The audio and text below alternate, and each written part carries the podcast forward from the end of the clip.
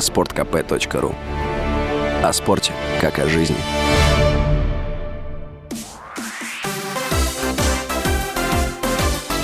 Новости спорта.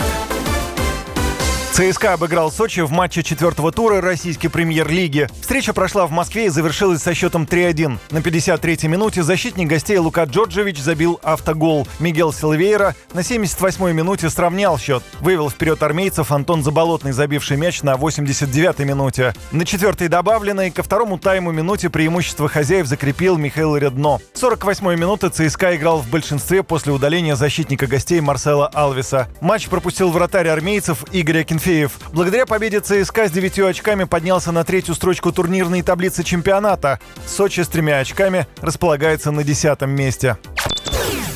«Зенит» уверенно победил аутсайдера РПЛ «Воронежский факел». Матч в Петербурге завершился со счетом 2-0. «Факел» проиграл четвертый матч в турнире подряд. В концовке игры на поле вспыхнула потасовка из-за решения судьи не назначать пенальти после видеопросмотра. «Зенит» набрал 7 очков и поднялся на пятую строчку в турнирной таблице. «Факел» проиграл четвертый матч подряд и находится на последней строчке.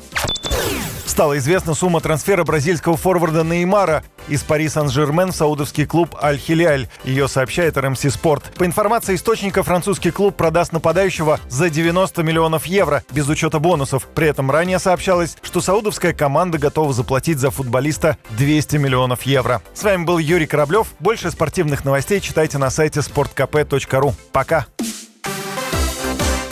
Новости спорта.